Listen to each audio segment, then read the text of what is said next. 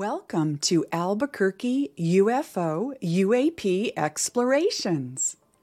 In a time when UFO discussions are lighting up the mainstream media, we're incredibly excited to introduce you to a true pioneer in this field, the one and only Stephen Bassett. Steve isn't just a renowned political activist, he's a history maker. Back in 1996, he did something truly extraordinary. He took the bold step of pioneering the registration of a lobby, a lobby with a mission as audacious as it gets to pressure the U.S. government into revealing the concealed truth about extraterrestrial involvement with humanity.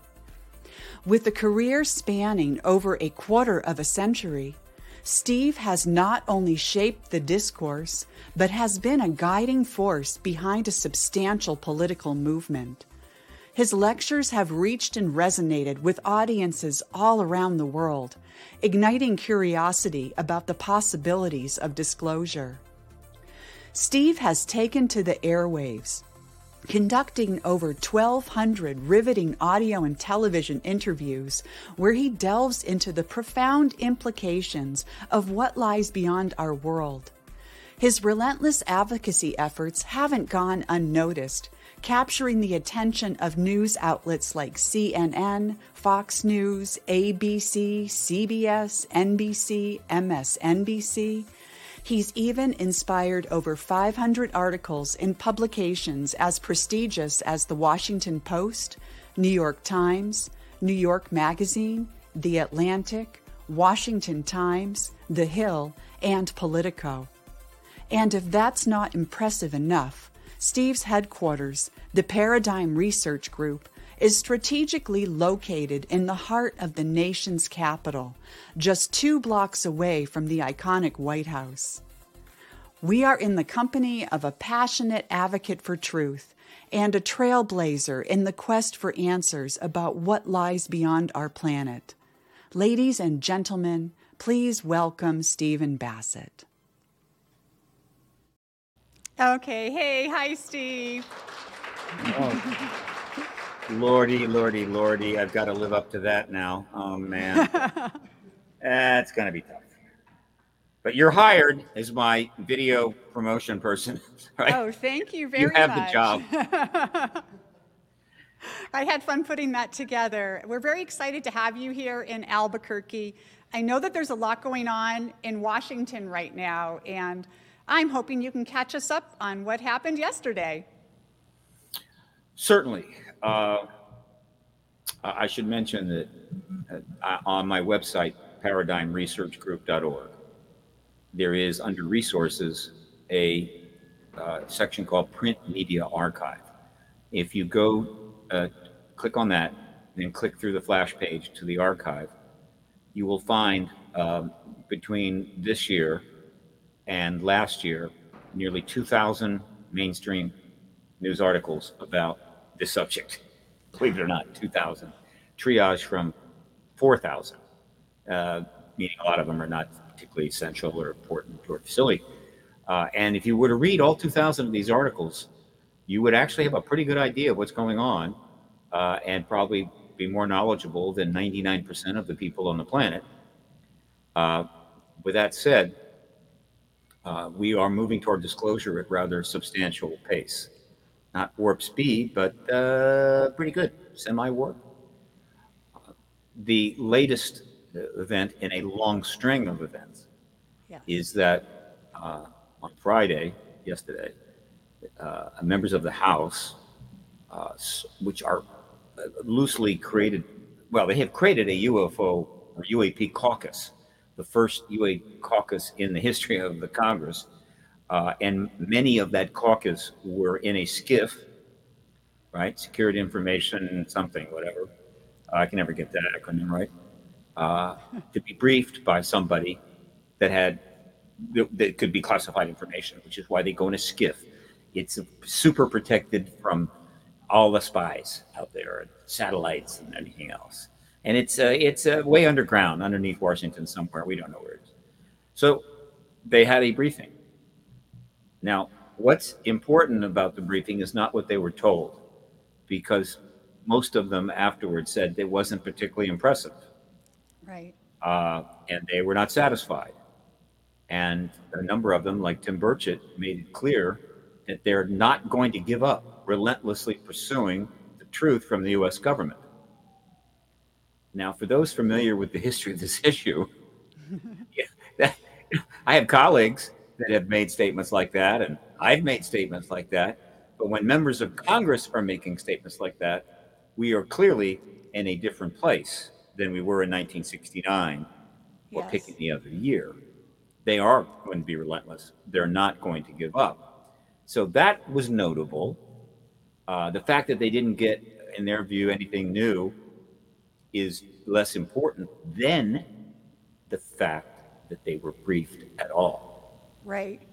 And more importantly, who briefed them. This uh, SCIF was, was conducted by Thomas Monheim. And who is he? He is the Inspector General of the intelligence community, right? Which is under the you know, Director of National Intelligence, uh, NHI.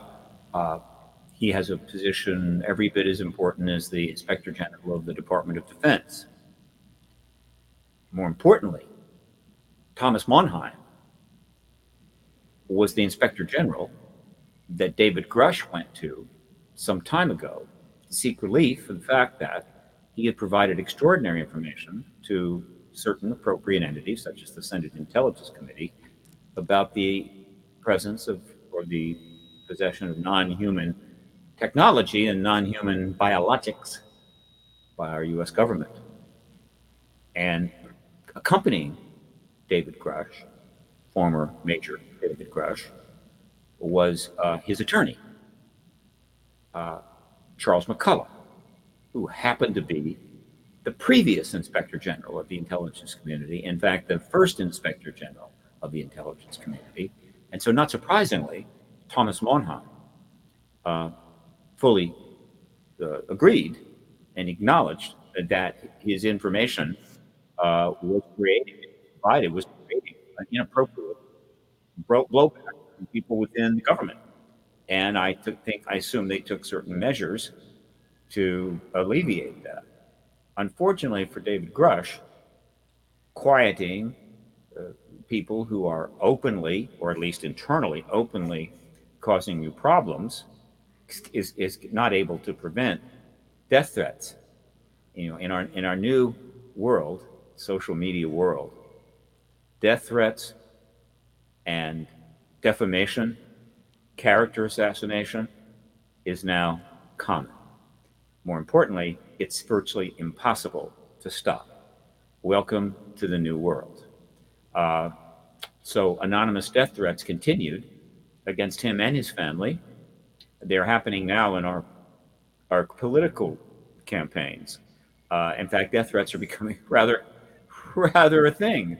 Uh, and recently, they've been uh, added to that is what is called swatting, in which people uh, will, under the protection of, uh, I say protection, through various means in which they can't be traced, are calling in SWAT attacks on people just to cause them problems. And so the person suddenly finds a SWAT team out in front of their house demanding to come in, heavily armed. Some people have been swatted more than once. Some one woman in a recent article it was acknowledged has been swatted 30 times. Welcome to the new world. Welcome to 2023, 2024. And so David Grusch made the decision to go public as a whistleblower because if he didn't think that the uh, uh, policy of truth embargo that the government has maintained since 47 was illegal, those death threats and other things convinced him that it very mostly likely was illegal. And so he came forward and said it was illegal. That, and I am going to be telling you about that, possibly breaking some laws in the in the in the in the process, which is not clear yet, which absolutely made him a whistleblower. Almost everybody else that's coming forward now are not whistleblowers; they're witnesses, and there's a big difference between the two. And we know about this And so, consequently, um, yesterday was very significant when you consider who T- Thomas Monheim was uh, and his connection to David Grusch. Yes. And that's what was important. Now, the question that any uh, reasonable person would ask is why? If he's not going to give them some really good new information that will enlighten them, the kind of information that they would leave the, the SCIF and uh, being immediately approached by reporters, which is what happened for a number of them. They would have said, Wow, some amazing things. Can't tell you what they are, but boy, that was really imp- impressive. No, right? So they weren't. Right. Why did he do it? I have a very good explanation for that, which I feel highly confident about. Yeah. Did it because the situation now is moving so quickly that they're trying to to uh, how would you say stall. In other words, they they can't make the UFO caucus of the House, Tim Burchett, Anna Paulina Luna, and the others disappear suddenly. Meaning, we don't know what happened to them. They never showed up at the office, and there's no trace. And we're trying to reach them, but their cell phones are dead. Right? They can't do that, and so they need to keep them happy to stall it a little bit while they continue to try to get the situation together, which is necessary to end the truth embargo. And so giving them a private briefing from the likes of Thomas Monheim is a way to sort of do that. Uh, but as we can see, it's not going to work too well, meaning, no, they're not slowing down, but they're trying. So this, this just gives you a glimpse of the dynamic that's going on in Washington, D.C., most of which is out of sight or a lot of it's out of sight a lot of it is known but we can't we're not being told what's going on and so we're in another universe from where this issue was in 1947 53 63 93 2000 2001 and so forth we are virtually at the end of this policy right Right. Yeah, I can see it's been incredible how much has happened since 2017. And even with the, as people called it, the gutting of the Schumer Rounds Amendment, I still think that what has gone forward has been very substantial and is going to lead to disclosure. And I'm wondering, what kind of timeline are you seeing for, for this? Because if, if things were going according to plan and not counting um, we'll say wild cards, somebody that, that comes out of the blue and creates, you know, what everyone's terming catastrophic disclosure at this point. So what do you see as like the timeline without catastrophic disclosure? Well, first of all, catastrophic, catastrophic disclosure is a worthless term. I It, agree. it emerged out of the the, uh, uh, the the dialogue and so forth, and uh, nobody knows what the hell it means. And I have my own interpretation, but uh, the word catastrophic has got a lot of lot of charisma. People like to use it. Uh, just ignore it. Okay, that's Yeah. my advice to everyone. Ignore that term. Now, the there's two answers to your question. What do I think will happen, and what do I think should happen, and what is possible? Uh, there is no significant barrier uh, right now between the world's people and the formal confirmation of the ET presence. Right. There's no significant barrier anymore. There are issues. There are excuses. Okay. There always have been, and they vary in intensity. Some of them right now are pretty intense, to be sure, Yeah, uh, as we continue to conduct our affairs like little children, yeah, uh, I think, in the eyes of the ETs, frankly. Uh, but basically, there is no barrier uh, because most of everything that the government needs to be prepared for disclosure, whether it comes from the president, which we hope it does, or from another head of state in one of the fine nuclear nations out there, right. uh, that's pretty much in place. Uh, so, what then is needed? Right.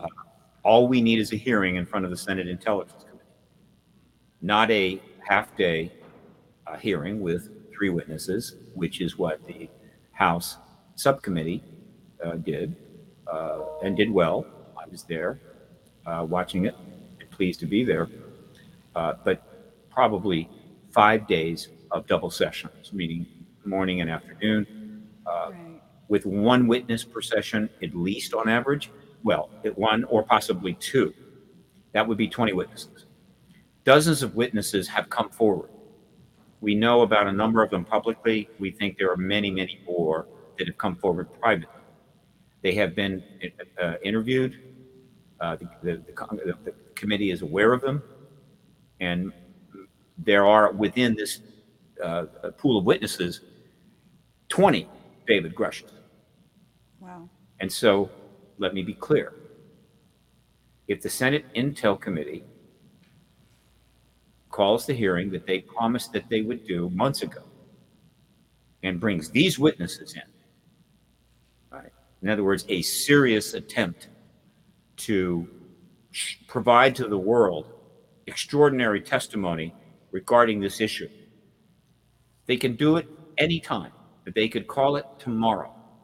It, there's no barrier. All they have to do is uh, get in touch with the witnesses, and I hope to God pay their airfare in their hotel, Right. get them into Washington, as they did with the January 6 hearings, and start bringing them before the, the committee to testify and also answer questions under oath. One week of that, and I assure you the truth embargo is completely baked. Uh, and by that, I mean that the ability for the president to come forward in a nonpartisan way in response to that development, uh, not some force majeure, and hope, hopefully not because another head of state has done it and he has no choice but to come forward and confirm yes, Xi Jinping was right when he told the Chinese people on Monday that yes, uh, and provided some rather impressive evidence that, yeah, we're not alone. Right. Hopefully that will not be the case. But the president will be able to do that probably the day after the hearings end, right? And that could happen starting tomorrow. That is the only thing right now between us and a presidential confirmation. And therefore, history rests on, and our hopes on this issue rest on, the decisions of Senator Chuck Schumer, Senator Mark Warner, and Senator Marco Rubio. Now, that's what should happen. And that's what can happen. Right. What will happen. Right. And once you go there, things get really complicated, right? Yes. And uh, I, I will elaborate if you if you want. Absolutely. Every activist movement, under the under the uh, the rubric of the arc of the universe is long, but it tends bends towards justice. Uh, I, I, I've always loved that phrase from from Martin, but I don't necessarily think it's like a law of physics. I'm not convinced that the arc of the universe has to be long. That, in terms of the human uh, uh, condition and the human race, the arc of the universe could be short. we decide how Right. and when it bends. So it's not a it's not a fixed thing. But I understand why he said it. And we are now 77 years into the post Roswell world. Right. That's a pretty damn long arc. And so, as far as I'm concerned, it should be bending toward justice, which in this case is truth. All right. But the reason that the arc of the universe is often long, as he rightfully and appropriately stated, is that justice has to be achieved. The truth has to be achieved within the reality of the world that we live in. And the world that we live in, right, aside from what nature provides, is an absolute insane, chaotic mess because of the behavior of the most advanced pe- uh, uh, animals on the planet that would be human beings. Right. Our ability to misbehave, our destructive uh, uh, actions uh, the sophistication of our, our ways of screwing up are impressive. Uh, so, are no we other... ready for disclosure then? You know, we do have a lot of problems. Are we ready? Yeah, we're ready, right? But the point I'm making is that the process of getting there, right, right is subject to the human behavior. Now, this year, as has happened in the past, we have almost outdone ourselves. Yeah. Uh, let me give you an example. Steven Greer, Dr. Steven Greer, uh, between a period from the late 1980s all through the 90s, spent a fortune uh, developing activist engagement of this issue, which he ultimately called the Disclosure Project. I became aware of it around 1997, 98. Uh, he this ulti- this at the time led to a, a, a, a very significant event, which was uh, the May 9th press conference at the National Press Club, which is just four floors above me right now, uh, in which he presented 18 witnesses. One or two might have called themselves whistleblowers, as well as a, a, a, a tape or video compilation of about 70 more to about 150 media, national, international, in the main ballroom of the National Press Club. This was a very significant event, a very significant time. Yeah. Uh, and we were feeling very positive about prospects. Yeah. I recall that that evening we got a message from ABC News that they wanted to interview some of these witnesses that were presented that day in the National Press Club. Would we suggest certain ones? And so we put together a list of five. Uh, uh, Steven Greer put together a list of five after being, uh, you know, notified of this. Uh, I think he tossed in Edgar Mitchell, who wasn't there, because what the hell? Edgar Mitchell was Edgar Mitchell, and said interview them. And when that was delivered back to uh, Ted Koppel, and we're all just celebrating and feeling pretty good because we sort of knew if those witnesses get interviewed and ABC News gets on this, we're going to make some serious progress. But before that progress could get underway, as a result of a lot of things, a lot of policies, a lot of mistakes on the part of a lot of nations, I assure you, some individuals flew airplanes into our buildings. 9 11. And all of that activist work was literally obliterated. Right. And this year is worse than that. And so, as we move toward disclosure, we have genocide going on in at least four parts of the world. Right. We are at the risk of an exploding uh, war in the Middle East. We are at the greatest risk of nuclear war ever because of the war in the Ukraine. Right? Yeah. Uh, it's starting to spread. And various nations and various leaders are making all of the same stupid ass mistakes they have made in the past. The mistakes they made leading into World War One and World War II. And so that is the circumstance. And, oh, and in addition to that, which is like your geopolitical scary stuff, we are dealing with the most bizarre, uh, almost off the scale political situation in the oh. United States in my lifetime. Yeah. While I'm not that aware of everything that happened in the 1800s and the 1700s, it may surpass anything that has happened in our country, right? And right. so, in, and with that, on top of the geopolitical stuff, we are we are trying to get this done. Okay, so that is the problem, and so it comes down to this: Warner, Rubio, and Schumer have a decision to make. Does the disclosure and the end of the truth embargo transcend the political realities and the geopolitical realities of the present moment? Or is there just going to be an excuse for them to put it off until there's a calmer time?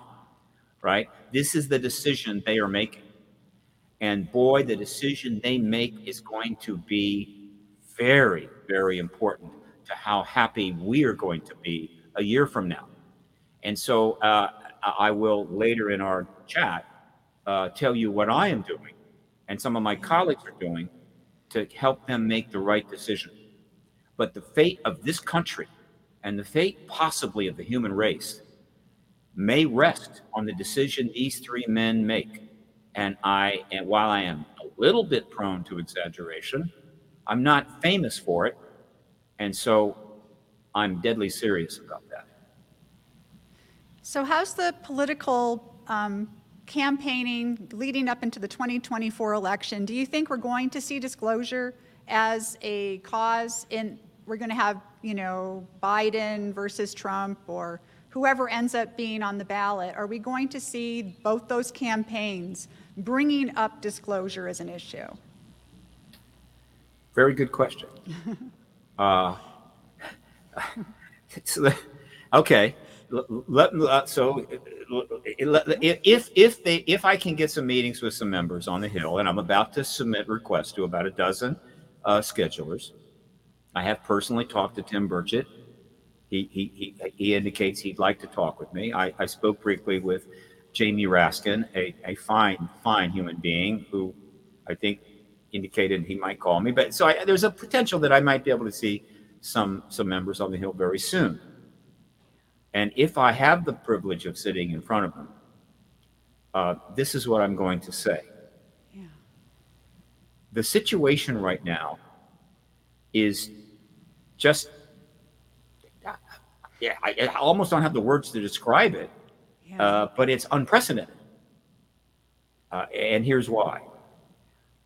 Where we, uh, of course, again, and the reason why it's unprecedented and important is because the issue of the extraterrestrial presence is the most important issue in the world, period. Ever, and there's a ever. lot of important Going issues. Going back through history, it's the biggest question, the biggest answer ever. It is, yeah. It, it, well, uh, it was less important back in the ancient days when they yeah. just hung out here and were treated as gods and had a good time and everything else. No, that, uh, you know, I don't really give a damn if they help build the pyramids or not. That's just not that big a deal, right? You know? Now it is, okay, a big deal. It is the most important issue in the world. It transcends politics, it transcends yes. religion, it transcends economics, it transcends national securities, it pretty much transcends everything. Okay, so here is the situation. David Grusch has confirmed that we have non human craft and non human bodies, which means they're from elsewhere, which means they're from another planet. Yeah. And the reason I'm pretty sure they're from another planet and not another dimension or not the future is because on repeated occasions they have told us they're from other planets. Right. What can I say? I uh, if somebody tells you where they're from, believe them. All right. So he has confirmed that. Senator, he has not been he has not been refuted. Right. Thomas Monheim has not refuted him.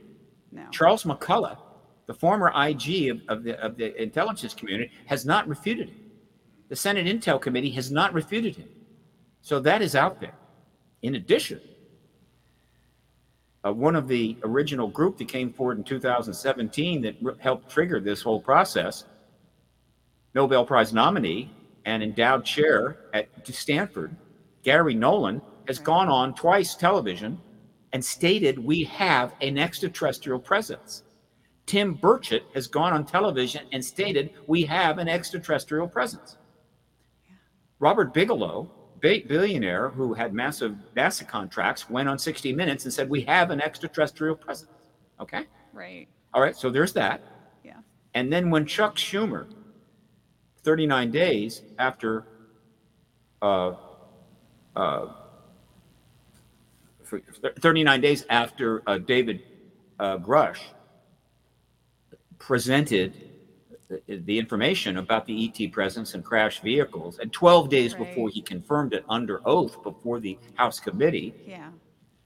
Chuck Schumer, it appears, spent that 39 days working with Mike Rounds to add 53 uh, pages of legislation to the developing UAP section of the Senate version of the National Defense Authorization Act. 53 pages, and then sprung that on the public out of nowhere, had no idea it was coming.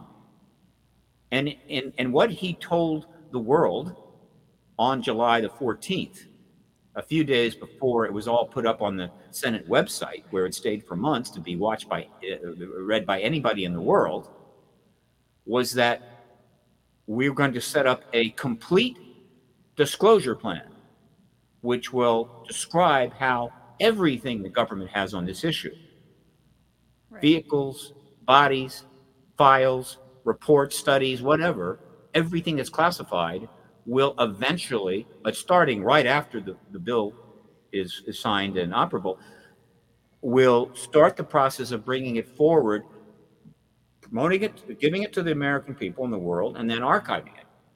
Understanding that not everything's coming forward at once, yeah. and that some things may be postponed. But basically, this is what we're going to do the whole enchilada.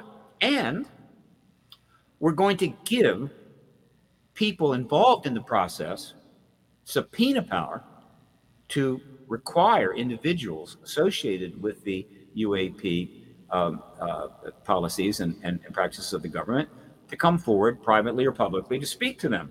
And we are going to give people involved in the what was called the, the UAP disclosure plan.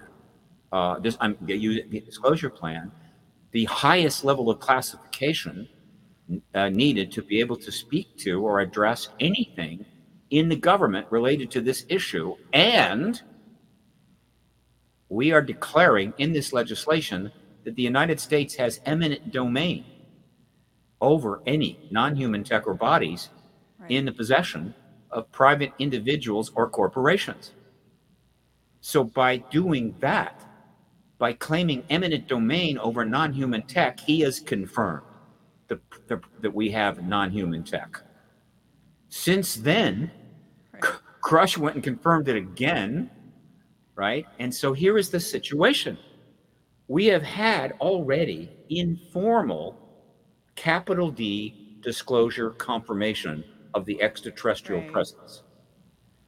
It has literally happened. It's hanging in the air above everyone right? Why isn't the media jumping on this? And and just the general public i can't tell you how many people i've talked to in my regular everyday life and they don't even know what's going on. They still think it's a crazy topic. They still bring up little green men or laugh at it. And this is 20 you know 2024 the amendment was put out there, like you said, in public for anyone to read. It was highly detailed.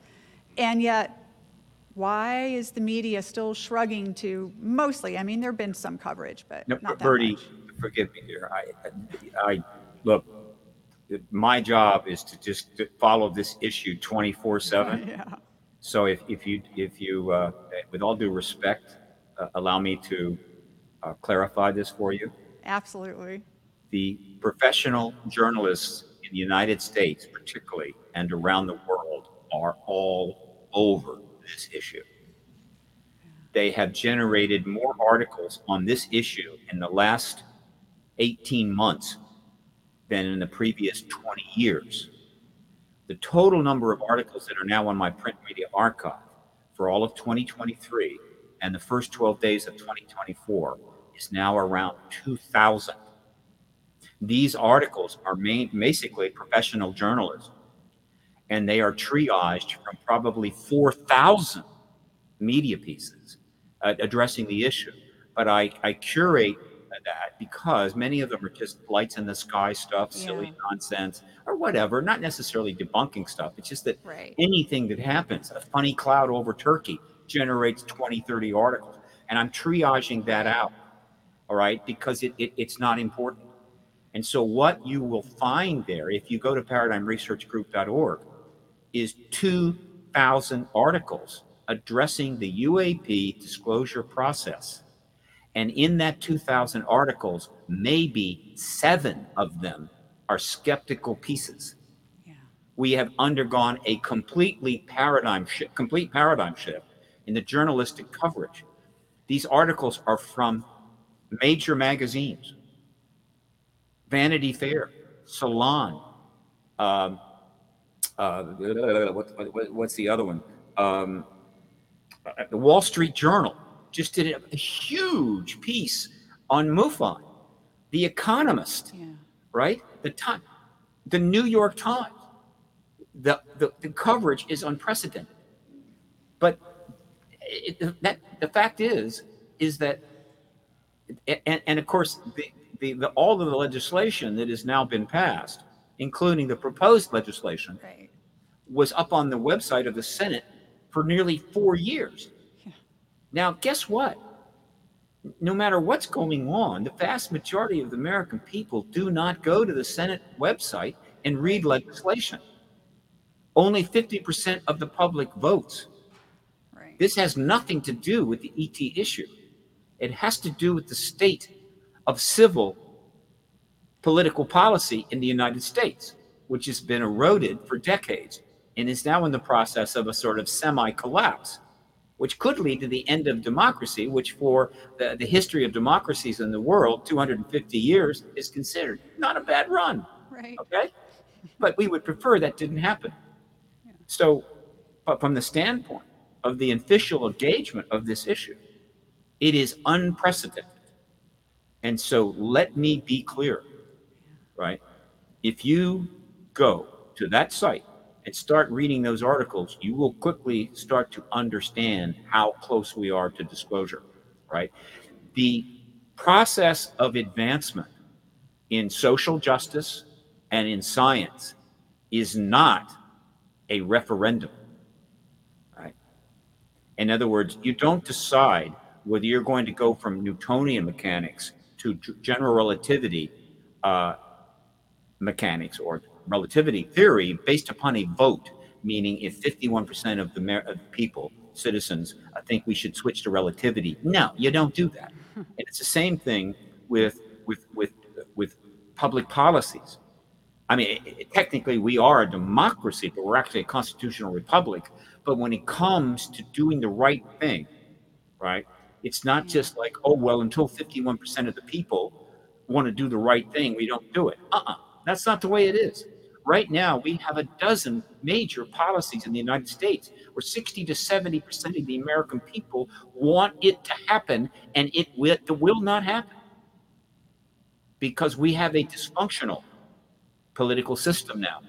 Right. And so, what has to happen is a minority of individuals, a threshold, usually it's in the range of around 8 to 9%, committed to getting the right thing done and willing to pay the price to do it, get it done.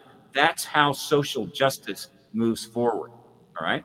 And right now, we have that critical mass in this country and in the world, frankly, to get it done. And we are going to get it done.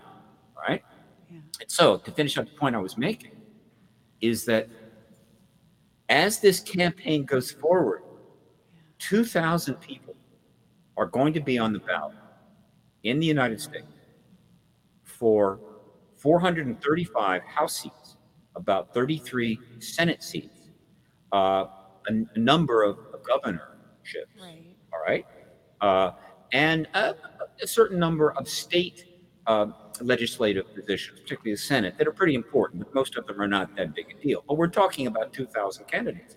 And as they go forward, some of them have already begun since our elections start about 15 months ahead. It costs $6 billion this year, which is the worst way to go about this. And we're, no other country even comes close to this. Uh, as they go forward, they are stepping out on a stage in front of a microphone in which the presence of extraterrestrials has already been informally confirmed, but not officially confirmed by the president. What are they going to do? What do you do?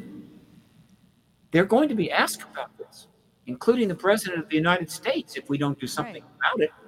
Uh, Mr. President, uh, as we as as as you uh, as you move towards trying to win your second term, what is your opinion of David Grusch?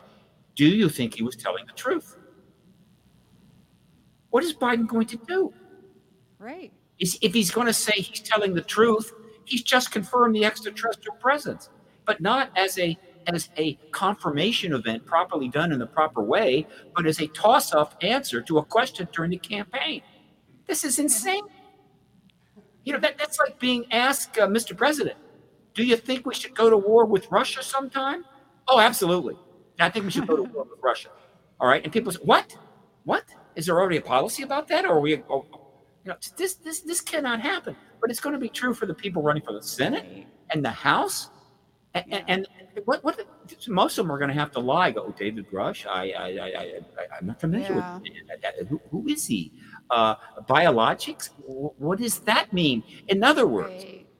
an election in which 2,000 people, some of which are actually worthy and competent, are going to have to make asses of themselves in a level and degree that really is going to be very impressive and might exceed some very impressive uh, uh, previous elections, right? I mean, literally make asses of themselves.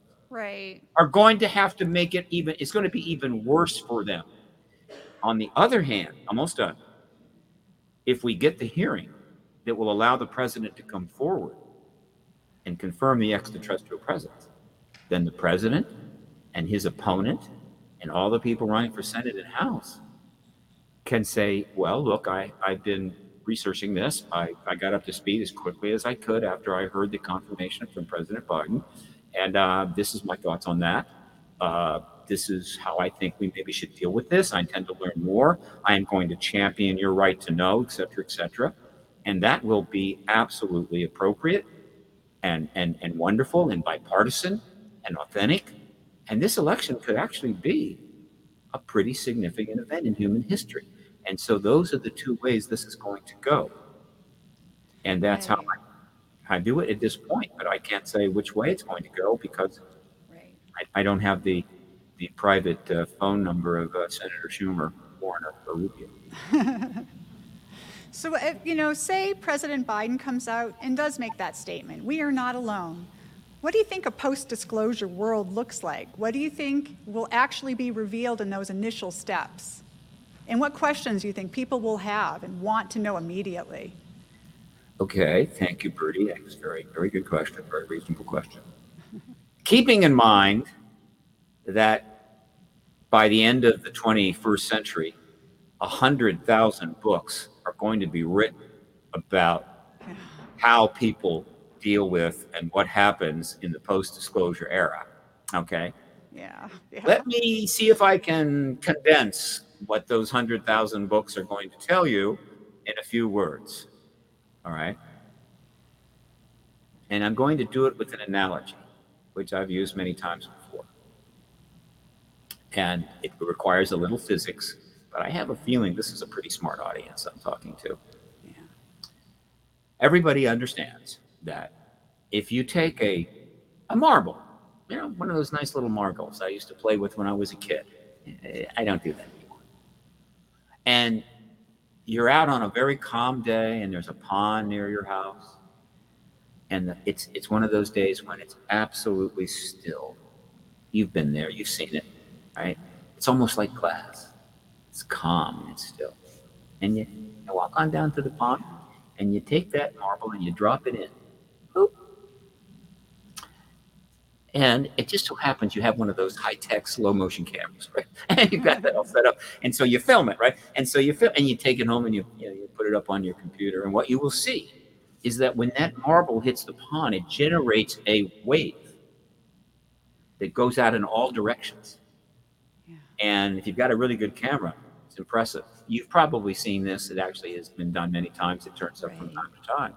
And as that wave moves out over time, it gets smaller and smaller and smaller and smaller. Sometimes it makes multiple waves because of the fact the water comes up and comes down. And it just moves out across that still pond until the pond is once again calm. Disclosure is the that, but in the what is it, the bizarro world, you know, you know, in the anti-world, yeah. all right, where the physics is turned on its head. And what do I mean by that? Think of the pebble or the marble as disclosure. And when you drop it into that still pond, which is my analogy for the current world right now, a still, calm, glassy pond. Eh, it's not, but stick with me here. and then you film it. And what you see is when the marble hits the water, hits that pond, it starts a little wave, just a little wave. And it starts coming out in all directions. But remarkably, as it moves further and further away in time, it gets larger and larger and larger and larger until at some point it's a giant wave yeah. moving out. And people in their houses are running and fleeing the pond. That's what's going to happen in the post disclosure world. Let me translate. The day after disclosure, the lives of all right. 8 billion people on this planet will be pretty much exactly the same. Nothing will have changed except for a very limited few.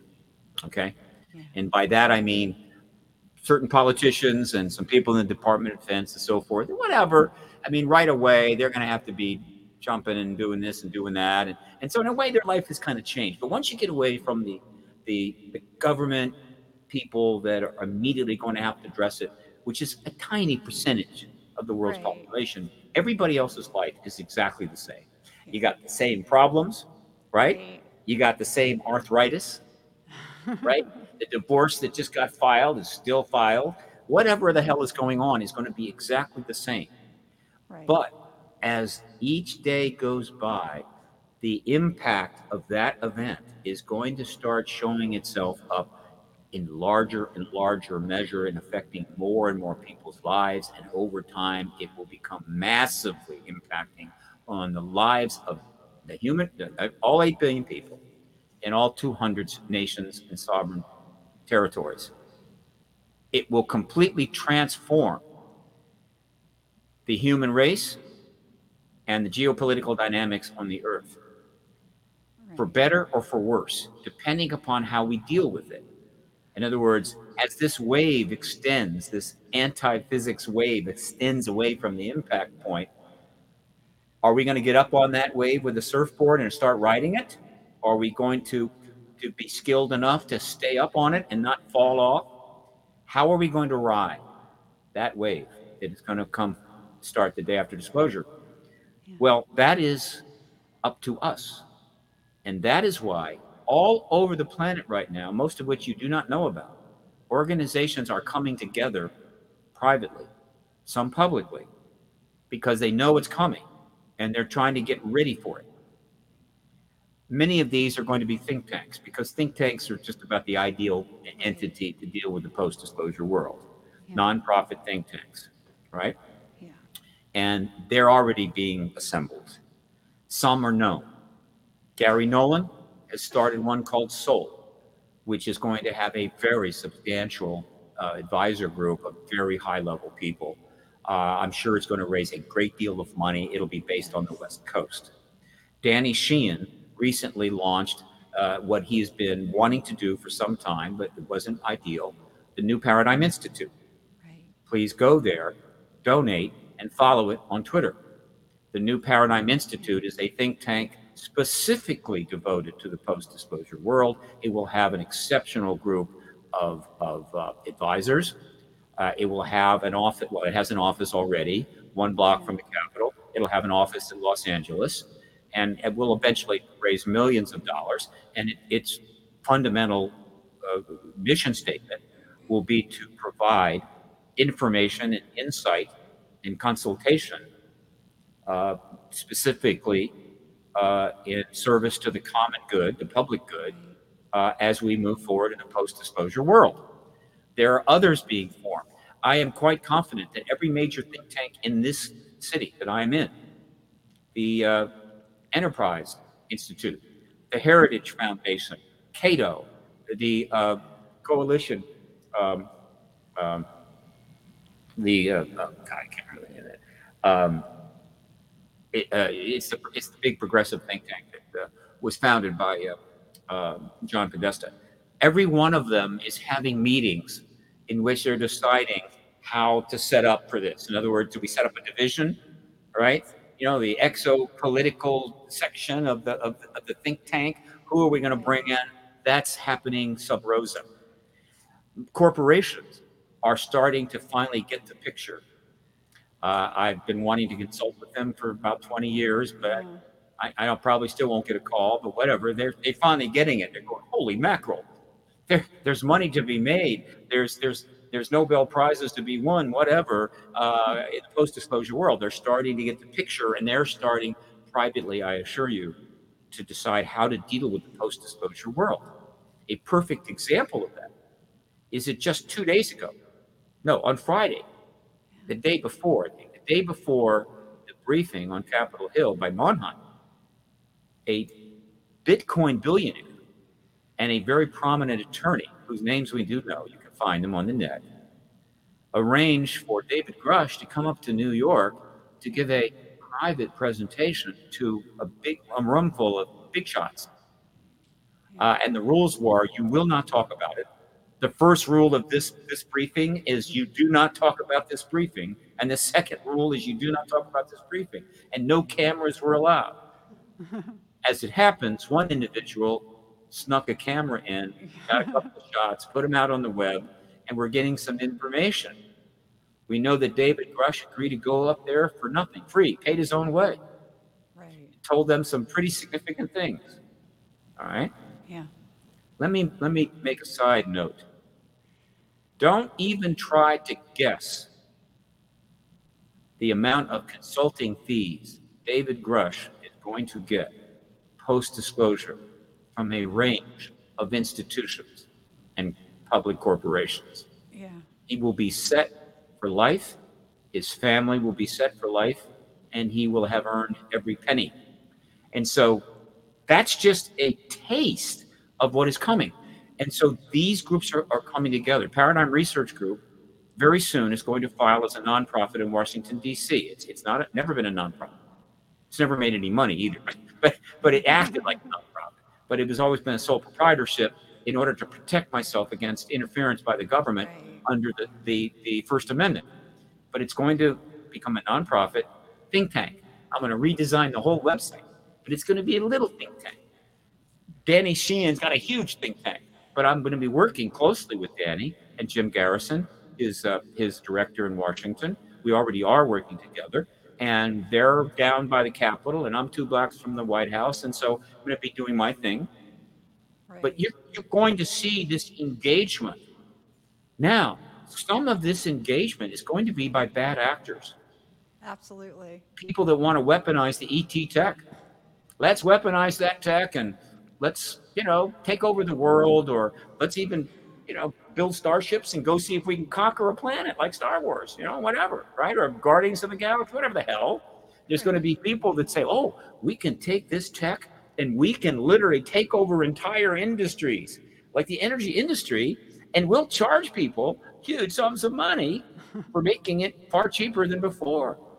Or like Nestle, right? Who's buying up the water rights all over the world so it can start selling us water. That kind of bad actor is out there. And I assure you, if they can take advantage of this paradigm shift and get unbelievably rich at our expense, they will do it. And so that's what we're heading towards in terms of the post disclosure world. And that is my very short explanation of what is going to happen.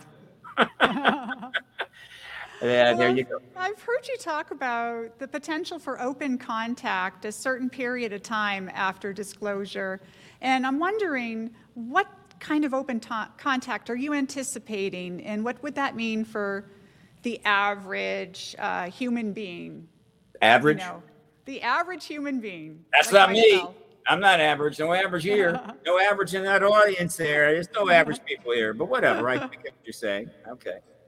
Well, you've triggered my uh, my favorite rant. I mean, sorry. You know that, that that that you just you just you just opened the door to that. So too bad. Uh, here is my favorite rant for your consideration. And it goes like this. I'm getting better at, at keeping it shorter. Okay, believe it or not. Oh, you're doing great. Here is here's my favorite rant that services that question. One, everything that ha- has been happening in the last 77 years is not just some random thing. The, the, yeah, this is what's going on now. Who knows? Could have been something else. No, it's not random at all. Uh, it is relatively defined. the most, I think, well defined aspect of this last 77 years is what the extraterrestrials have been doing, not so much what the human race has been doing. Partially because, well, there's less of the ETs and a lot of us, what have you, but whatever. Uh, it's a little easier to define what the ETs are doing. And what their ETs are doing is servicing a, an agenda. It, it's servicing probably several agendas, but there is one fundamental agenda that is in play, in my view, based upon a common sense connecting of the dots and not some wild, wild excursion into exciting and and and and uh, eyeball uh, um, uh, accumulating uh, and, uh, and and followers. No, it's basically a common sense interpretation and it's going somewhere for a reason. And we are participating in this in a way that is, is, is helping us get there, but we're, let's just say, less, uh, we're less uh, focused in other words, if we, if every, if all the countries and the people in the world understood this, uh, they'd probably be, you know, participating in a more constructive way. But instead, we're running all over the place, doing crazy, wild things. It makes it harder. But ultimately, we're getting to the to where the ETs want to go. Now, where do they want to go, and why? Why 77 years? Why doesn't this thing that I'm discussing start in 1920, 1930? 1865, right? Again, I don't care about the ancient world. They were all gods back then. It's irrelevant. Right. It starts in August of 1945 when the ETs, who have been observing us for a very long time, yeah. paid very close attention to the fact as the World War II proceeded, work on atomic bombs uh, got underway a race literally to see who could build the first atomic bomb, knowing that whoever got there first would end up running the entire world, right. which would be the worst job in the, you know, in the galaxy, but whatever. Uh, and this race is magnificently uh, described in a book called The Making of the Atomic Bomb by Richard Rhodes, one of the finest nonfiction writers in American history. It won the Pulitzer Prize the National Book Award. It's about 900 pages but read it. It's great, and it's it, it, it was a I think a significant though maybe unstated resource for the movie Oppenheimer. But point is this: they watched us develop the physics. They watched us in the Manhattan Project finally put a bomb together. They watched us test that bomb. It worked very well. And then they watched us fly two of those bombs over Japan and drop two nuclear weapons on two cities that were not significant military locations and vaporize and ultimately kill 220,000 Japanese, most of whom were women and children, which I think impressed them. Yeah. Uh, they knew what we do. I mean, they, they've seen our our history of war and so forth. They know how awful we can be. Right. There's almost no limit to how awful humans can be. There's just no limit at all. Yeah. But still, they were impressed by that. We built the most powerful weapons in history and dropped them on our own species, yeah. which pretty much convinced them that we're just as dangerous as they thought we were. Yeah. And not surprisingly, right after that, lots of sightings started taking place. Lots of sightings, far more than were accounted for because in 1946, it just wasn't the attention to the issue. There was no MUFON, there was no NICAP. There was three television stations with 15 minutes of news every night in black and white. But the more we start to investigate backwards, we're starting to see there were a lot of sightings going on in 46, a lot of activity, a lot of things going on. And as it happened, some crashes took place.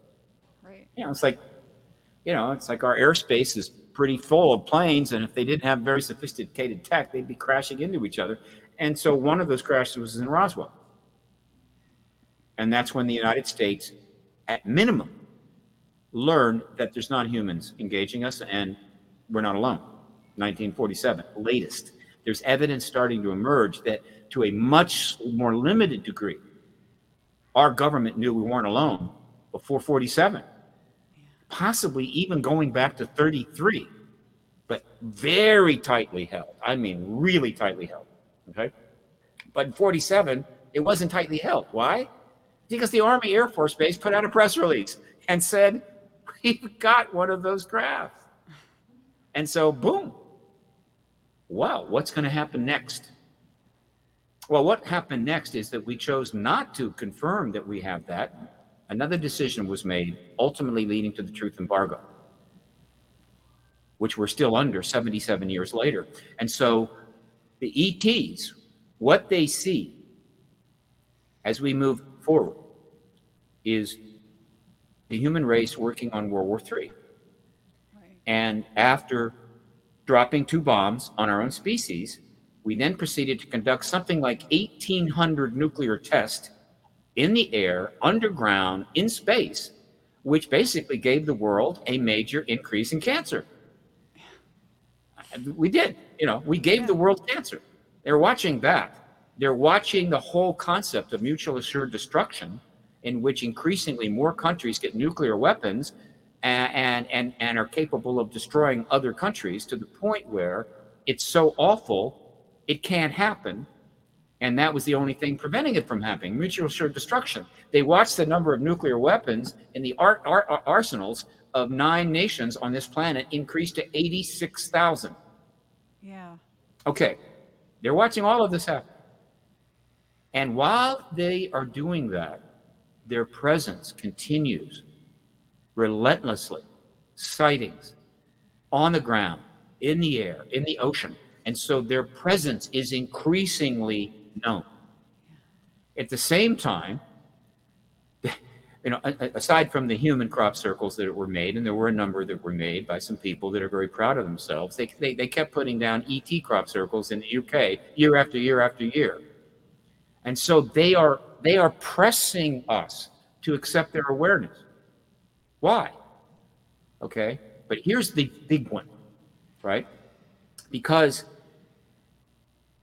we didn't disclose in 48. The sightings continued. They decided, hmm, maybe they need a little more encouragement.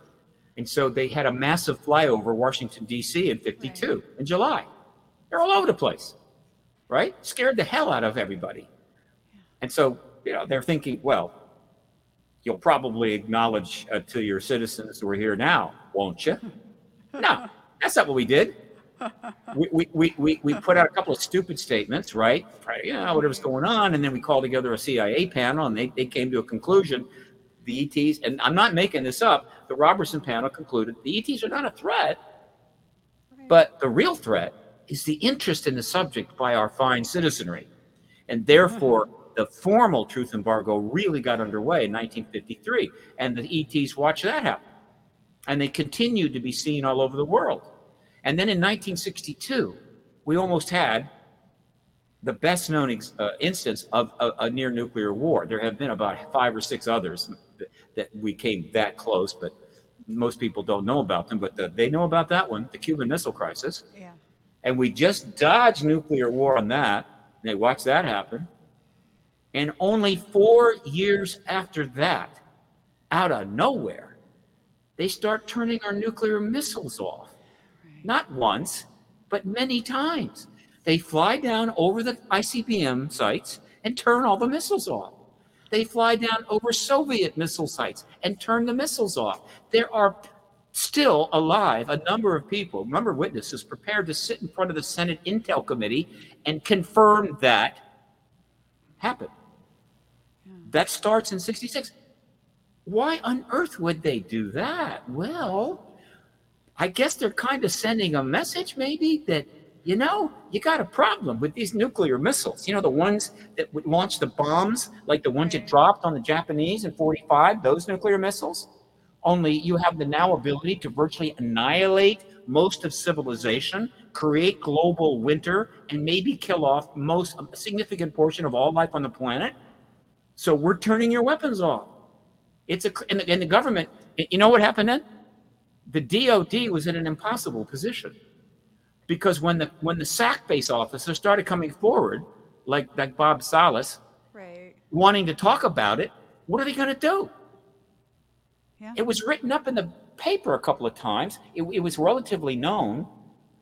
Were you going to kill them? You're going to kill all the SAC-based guys that, that were, they were talking about this? You can't do that. That's going to undermine, how would you say, morale in the Strategic Air Command. And so they just tried to pretend it didn't exist. Bob Salas doesn't exist. Who is he? I don't know. Can't talk to him. Uh, if they're asked by the press, I don't know what you're talking about. They just try to ignore them, but they wouldn't go away. And a number of these men pursued trying to get hearings in front of the Senate until the day they died. But s- they're still alive. Some of them are still alive. 25, no, from night, well, tw- about 25 years. They've been wanting to testify. And the government's going, I don't know who you are. All right. And so that happened. And so we continued to march forward towards Armageddon. And their presence and the ET presence became increasingly aware, and, and, and the whole disclosure movement got underway as a whole lot of people begin to say, wait a minute, let's get this de- dealt with. And so now we're on the brink of disclosure, 77 years on. Okay, great. Right. Do you think the ETs want this? I think so. You know, if they don't want us to acknowledge their presence, boy, they are not conducting their affairs appropriately. And so I think they want it. Point one. All right. And if that happens, and we do disclose worldwide their presence, what happens next? Well, I'll tell you what happens next. The greatest DIY self education, autodidactic process in all of history, in which, to one degree or another, 8 billion people go online and start learning everything they can about the ET presence. They may even read some of those books behind me, but mostly it's going to be online and Kindle. Right. And they're going to start figuring, learning about the truth embargo and what we know and the research and everything else, and, and just kind of get on, to, uh, on, on board, right? Sure. It won't take long, thanks to the internet, thanks to the power of our technology. And so the human race will educate itself to the, the nature of the extraterrestrial and the extraterrestrial presence. And then what happens? Well, after a year or so of that, open contact is a no brainer. It won't be disruptive, it'll be anticlimactic. It'll people be saying, oh, it's about time. Now, let's be clear open contact is not the same as experiencer contact. Open contact is formal communication between authorities, heads of state, whatever, nations, and ETs, in which that communication, whether we see it happening or hear it happening, it's communicated to us. They're saying this, we're saying that, there's something at dialogue going on. That's open contact. All right? Right. That is not the same thing as a couple of grays walking through your bedroom wall, freezing you, and then ha- hauling you off to their craft for your annual exam. That is not the same thing. And that is going on, and we will learn about that. And that will also be confirmed. And of course, the ETs are going to be asked about that, I'm sure. Open contact is quite different. And this is where it has been going all along. Why? Why did the ETs need open contact with the human race that could be as little as two years away? Why do they care at all? Two reasons. There may be more, but two reasons. One, as highly advanced sentient beings from different backgrounds, different planets, they have a certain reverence for life. We have a certain reverence for life. Right. Right now, it's focused mostly on pets, dogs and cats, but nevertheless, uh, we have a reverence for life. And we do have a reverence for human life, though you would not necessarily know that by watching the news. But yeah, we cherish it. We value it. It's important. We have a reverence for human accomplishment. And it took us a couple of billion years to get here. You know, the entire evolutionary process of life, going back to the primal sludge, throw in a little panspermia, cook it for two billion years, and you get now, right? It took a long time to get here. And so blowing it all up would seem like, I don't know, a waste of a nice civilization. And I happen to think they, they feel the same way. And so they're really not keen on the idea of us blowing ourselves up with nuclear weapons, which does not mean they would stop a nuclear war. Because at some point, you throw your hands up and say, folks, if you are this determined to destroy yourselves, go right ahead. We'll be fine. We'll check back in a thousand years and see if there's any of you left. That's the first reason. But there is a very significant second reason. And that is something that very few people understand. But if you dig deep enough, even just on the internet, you can get the picture. And what is the picture? Well, if you watch the movies, you pretty much know what's going to happen. And I've watched most of them. We're going to have star travel very soon. We are closing in on it very quickly. The physics is being worked out. We have crash vehicles we've been studying for 60 years, though they may not be interstellar vehicles, but they, are probably they may just be antigravitic. But there's probably some clues there, and so we are very close to having starships. Hey, I'm not going to apologize for that. But guess what? You don't have to be a genius, ET, to know what happens next. When the human race finally figures out how to build a ship that that in, that engages space and time in such a way as you can go from one star to another that's 20 light years away and only experience about two weeks of lost time. And the people back on your planet only experience about two weeks of lost time so they're still going to be you know there when you get back. We're going out there. We're going to build those ships and we're heading on out to go where no one is no man has gone before. And guess what else we're going to do? We're going to pack those ships with some fine nuclear weapons. and whatever the hell else we need. Because uh, certainly the galaxy has got to be free carry, free open carry, isn't it? And so we're going to pack those starships and they're going to head on out. Well, hmm, what next? Two things can happen. One, we may encounter an advanced civilization like theirs, and they may or may not be able to see us coming. They will have some pretty advanced technology, and they may go, whoops, got a human starship. It's about half a light year out. These idiots are packed, you know, to the gunwales with weapons. so we're just going to go eliminate them. Or they can't. You know, it's a big, big space, and we show up in their, their in their solar system and do something stupid or even worse, we encounter one of those less developed, developed planets, which we've seen in Star, Star Trek many, many times. They don't have that kind of technology, right? They're kind of like us in the 1900s, maybe. And we're just kind of cruising around, checking it out, you know? May have a prime directive, maybe not, doesn't matter. But I don't know. Something happens, we nuke them. Now, if I'm an advanced civilization, I'm not keen with that. If I'm an advanced nonviolent civilization, I'm not keen with that. And so I'm going to make a very firm statement.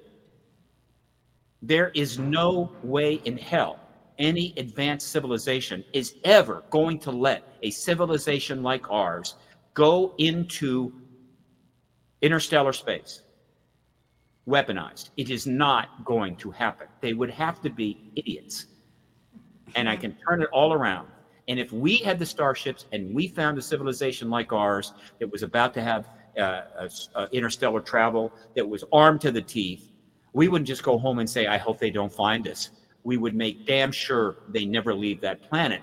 And so open contact has been the goal because we are so close to interstellar travel, they now have got to intervene one way or another. And apparently, they want to do it in a relatively orderly and responsible way, meaning acknowledge our presence.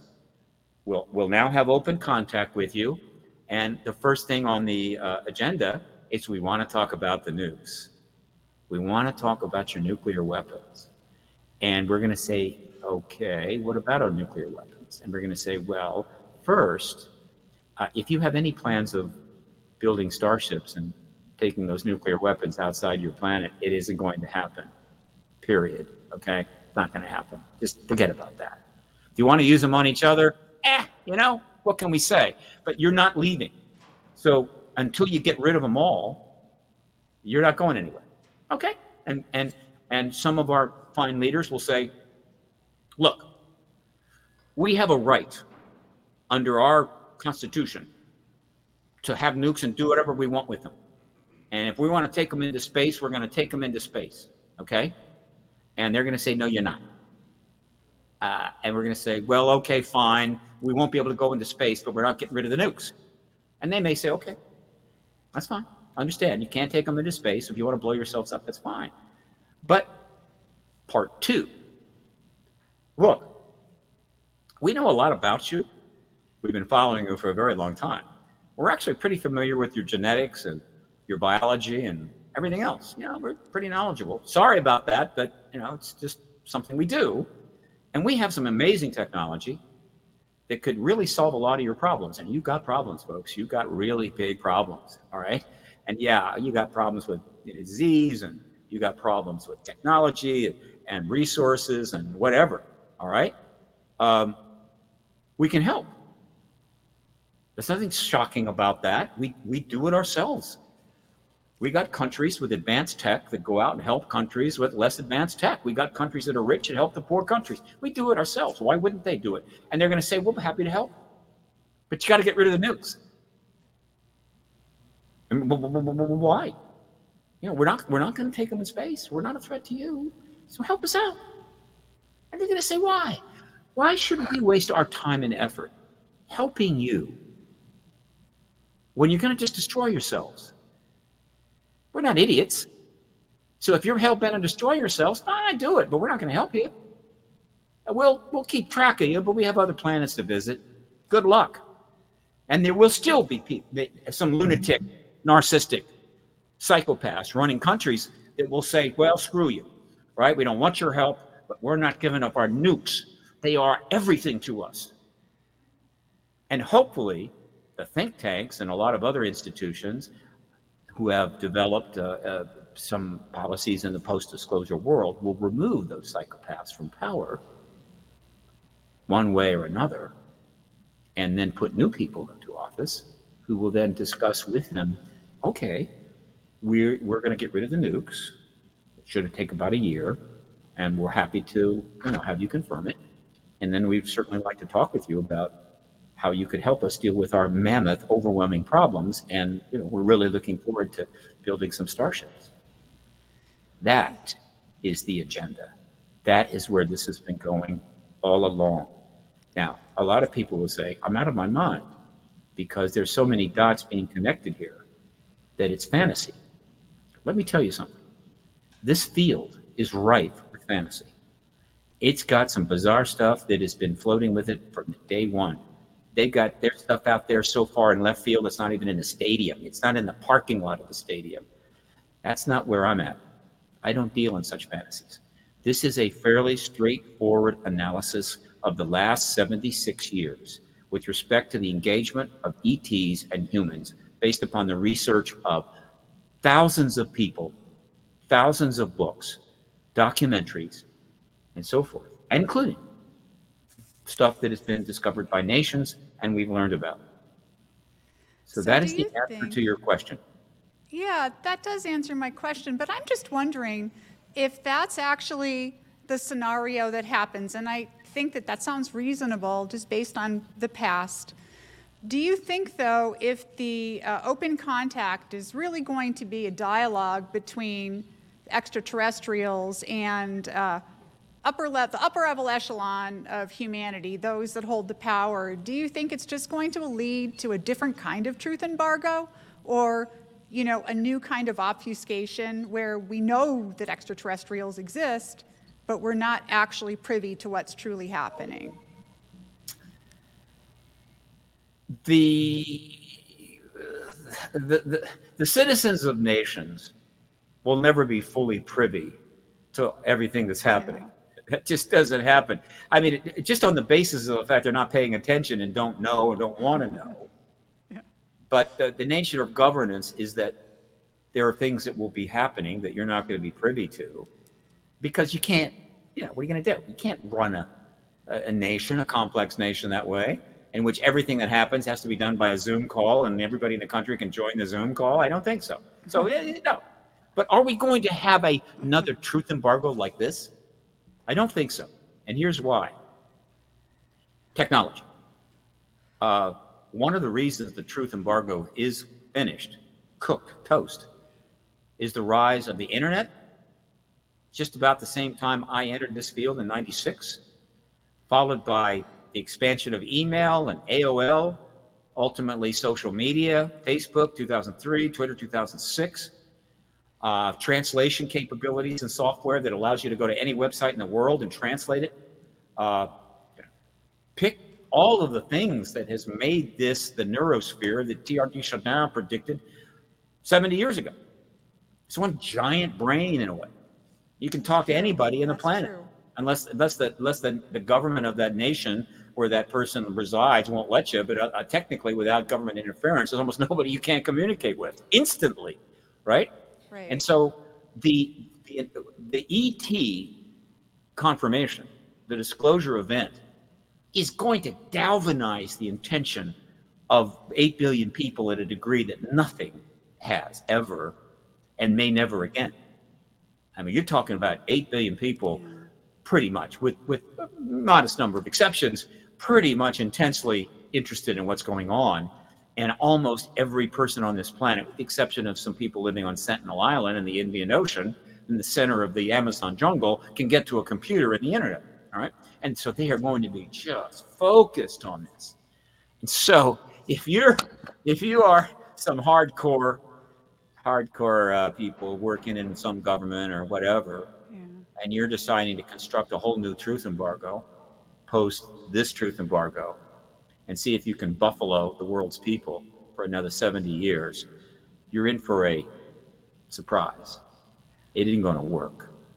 Now, if you shut the entire internet down, if you close social media down, right? If you if, if you literally create one single news source, a government-based news source in every country, if you turn the planet into North Korea, it's possible you could pull it off. But you can't do that. And so we're going to enter a different era post disclosure in which the truth will suddenly become the currency of the realm. And lies, deception will become really bad Bitcoin, you know, meaning, ah, it's got some value, but frankly, it's not going to buy you much. Now, people say, well, that's ridiculous. Well, I'm sorry uh, you either understand the, the, the, modern technology underway or you don't. And if you don't, I get it. Okay, if you're living on a mountain somewhere in the Midwest or in, in the Western Rockies, yeah, yeah, what, yeah, whatever's going to happen. Now, but if you if you're involved with social media, if you understand AI, if you understand the rise of, of the tech of the last 30 years, you will get the point that this is not the same world. And once we make a, a paradigm shift to another place, and the human race decides to use that technology in their own interest, we're in another place altogether. I am not worried about a second truth embargo. Okay, that's awesome. So uh, we've got a few questions here from the audience. Do you mind taking a couple of questions here? Of course not. Okay, go ahead. Here we've got Michelle with the question. Okay. I'm frozen on your screen, but I, yeah. I, am active on my screen, so I don't know can, what's going on. Yeah, okay. I don't know. It might be the library. Um, Doesn't matter. Internet. All right. We can hear you just great. Okay. I just have a question, Steve. Um, I have heard various people in uh, the UFO community and other places that think that we've already had contact with various civilizations and possibly have treaties with them. And some of the alien groups did not want disclosure themselves, and that was one of the reasons that we haven't had disclosure. And then there's also people that are saying we already have bases or starships. What are your thoughts on those? I heard it. Um, Look, one of the problems of the truth embargo is that it is vacuum, truth vacuum. Uh, and as a result, it just, well, you know what happens with a vacuum, right? Everything in the near surround to that vacuum just immediately, you know, jumps in there, right? Just, just sucks it right in. And a truth vacuum, what it does is that all of the information and and uh, whatever's going on in the near surround of the truth embargo gets sucked into that truth vacuum, thus creating chaos. Conspiracy theories, speculations, wild uh, assumptions, outright fakes, which attract a lot of attention and make you some money, whatever. It just sucks it in, and that and that serves the truth embargo. The government loves that. The more confused we are, the more out there we are, the more the more speculation we pile on top of speculation, the less uh, the progress we're going to have in ending this embargo. So they thrive on it. They'll even service it, right? They'll, they'll put stuff out there. They'll slip stuff out there that's false just to keep us confused. The, the fundamental premises of this truth embargo remain the same. You do not have a right to know, not true. You do not have a need to know, not true. And you cannot handle the truth, not true. You know what is true? They can't handle us knowing the truth. And so, the possibilities that you presented, I think, are quite unlikely. Now, I will say this we will likely learn some things post disclosure that will be more upsetting than others. And one of the reasons all this preparation is being done all of this effort by the government to do the right thing is because by doing the right thing finally, even though they can't do it in an authentic way, they have to pretend and, and, and act as if, no, no, no, we, we don't know yet, but we're getting there. Is that by doing the right thing, they're hoping the public will be more generous when they find out the truth about this. And one of the truths we may find, right, which uh, is going to be really upsetting, is that the government of the United States and maybe others has had formal contact with ETs in the past and has actually made arrangements with them. We have a diplomacy there. Deals were struck, struck, gifts were exchanged, and the nature of those deals we're not going are going to be very, very un, unhappy. Uh, we're going to be very unhappy about it. Uh, I can't rule it out I think it's more likely than not we don't have those kinds of arrangements. It's more likely that when Eisenhower went out there, and he did go out west, it wasn't to sit down and cut a deal with the ETs. It was probably to see one of the bodies or talk to the living ET that was retrieved from Roswell. That's a more likely explanation. Do we have a secret space program? I mean, a real one, a real deal. Have we set up a base on the moon? Do we have a joint ET base on the moon? I don't know. Is it unreasonable to think that? No. Do we have clear evidence for it? No. And when you're talking about trying to deal with the post disclosure world and all the, the challenges it's going to face and all the possibilities uh, that, that are there, we got to stay grounded. We got to go in on using Occam's razor start with the simplest explanations, work from there, and as we learn more, start to con- make conclusions about other things. In other words, we need to apply a reasonable common sense scientific process to the post disclosure world and not just jump to every conclusion now that the ETs have been confirmed, well, then that must be true and this must be true, right? And they're eating children or whatever, right? No, don't do that. And so I'm telling you what I think is most likely. I'm trying to stick as close to Occam's razor as I can. I cannot stop the other speculations, which can be very entertaining. But if I find out is what you just said is true, I will tell you. Believe me, I won't wait 20 minutes. It's one of the reasons why I don't get invited in some of the major shows now, is because they keep going on and saying things that are actually pretty true, but are not appropriate for the time. Uh, whereas others are more willing to sort of just say what they need to say so they can get invited back on and get that airtime. But that's not how I roll. Okay, another question? Okay, we've got Max with the question. Hi, Max. Hi, Steve. I can't, by the way, I can't hear, so you're going to have to repeat for me, Bertie. I absolutely. Okay, my question is, um, so yesterday on X, Jared Moskowitz said that, um, based on what they heard in the SCIF meeting, um, they kind of, he has a idea that many of Grusch's claims have merit. Um, I'm wondering what potentially you think, Steve, what could have been learned by lawmakers that made Jared Moskowitz say that Grusch's claims have merit? And I guess another kind of side question is which, which, uh, of Grusch's claims do you think have the most merit? Okay, Steve, did you hear that? I did not.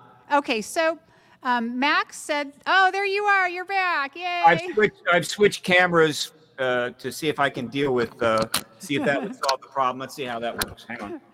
Okay, so Max's question, he was on X and he saw a post by Jared Moskowitz who said that um, that Grusch's claims had merit. And okay, Max, what was the rest of your question?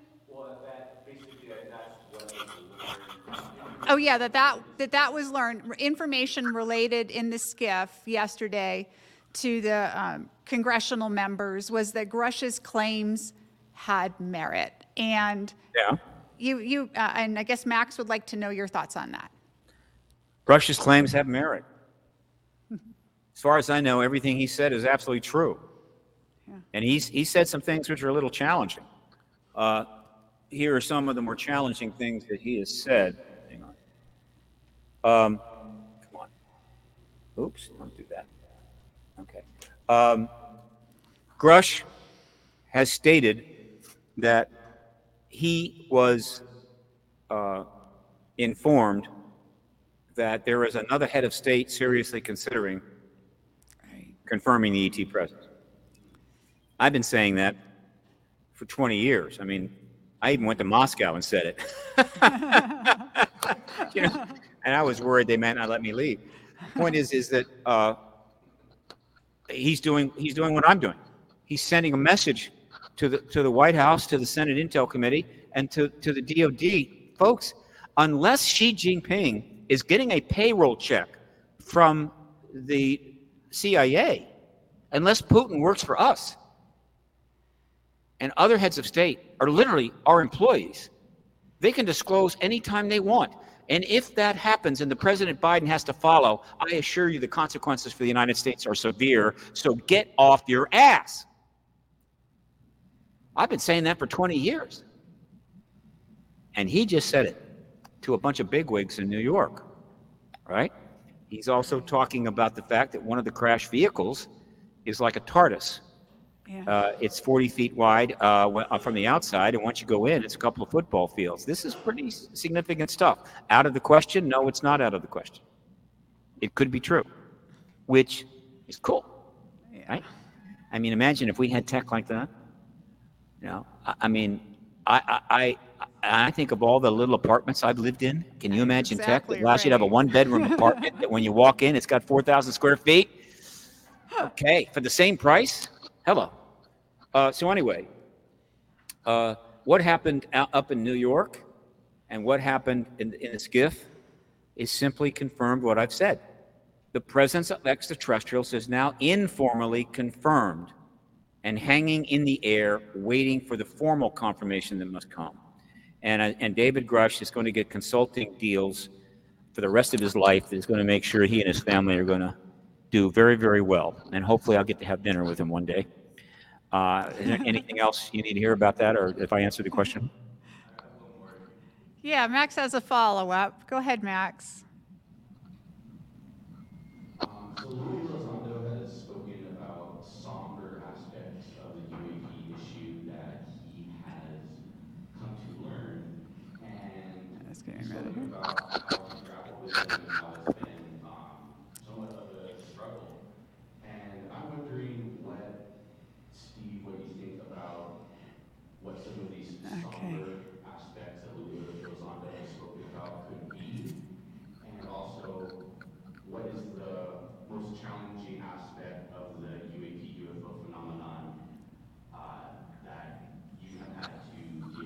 Okay. and your kind of perception of, re- of reality and understanding who you are as a person and all that. Okay, so Max's follow-up question is on Lou Elizondo's infamous statement about how people would find the reality uh, when they're presented with the extraterrestrial presence sobering or somber in some way. And he wants to know what you think about that.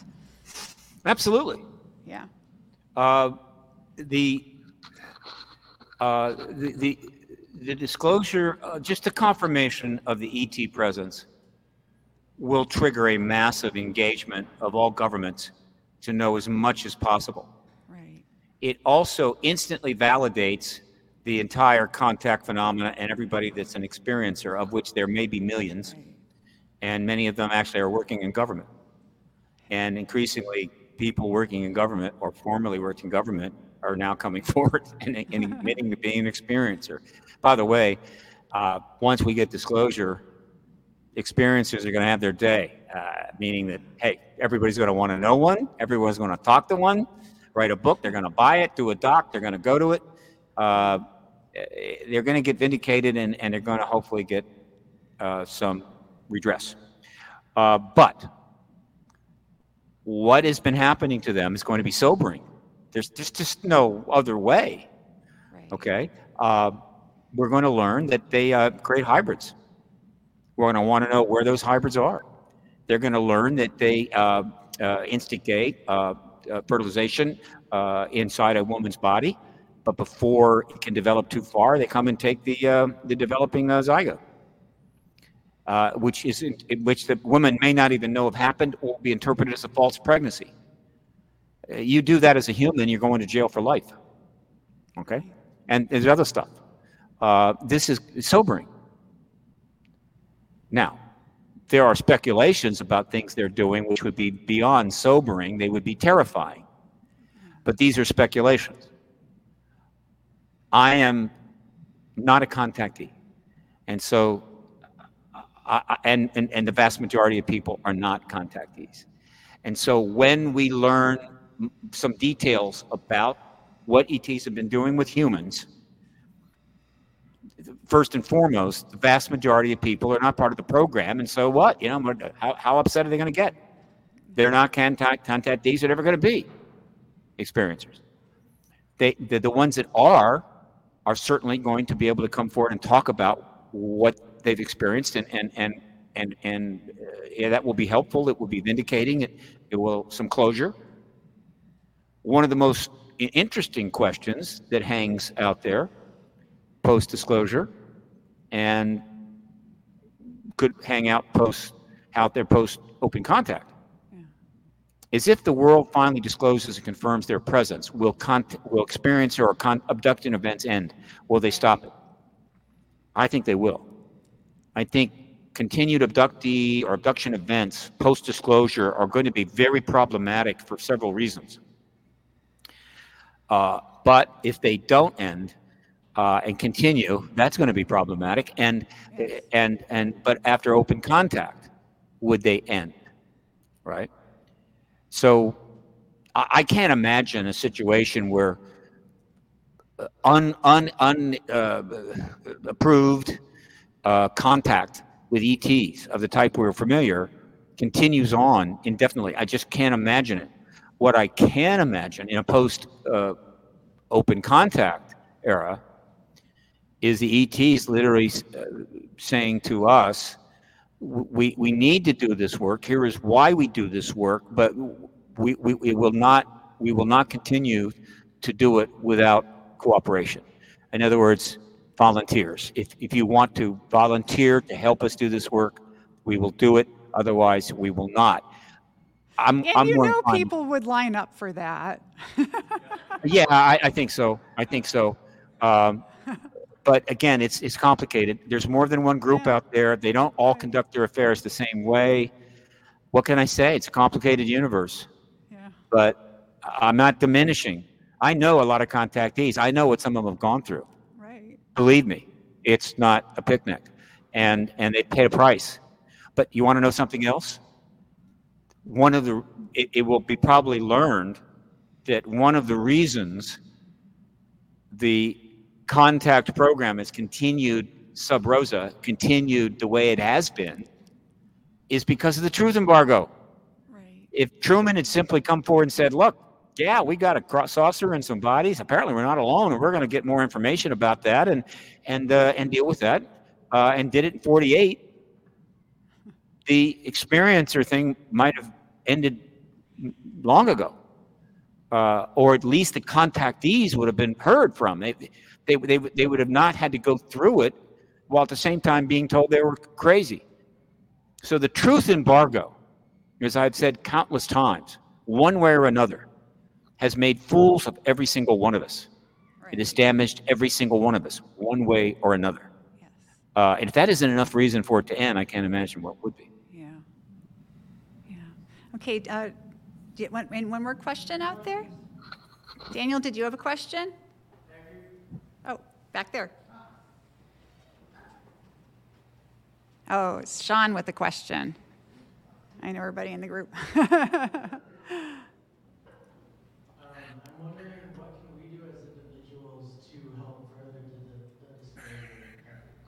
Um? Okay, Sean wants to know what we as individuals can do to further the disclosure effort.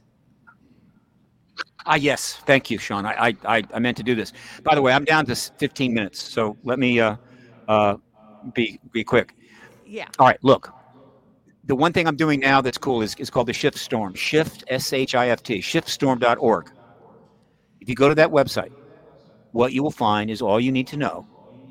If you are on Twitter, it's never going to be X for me. I'm sorry. It's Twitter. It's always going to be Twitter. That's the way it is. You know, I can, uh, you can go on Twitter and you can uh, tweet tag messages to Schumer, Warner, and Rubio. They they all have Twitter accounts. All the members of Congress have Twitter accounts, but not DMs.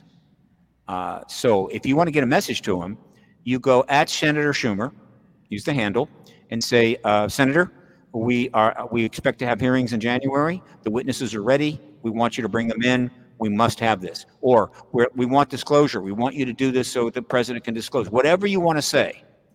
If you want to send 20 messages to the same senator, no problem. Just change the wording. Don't just send the same words. Right. And of course, send all your messages to every one of them.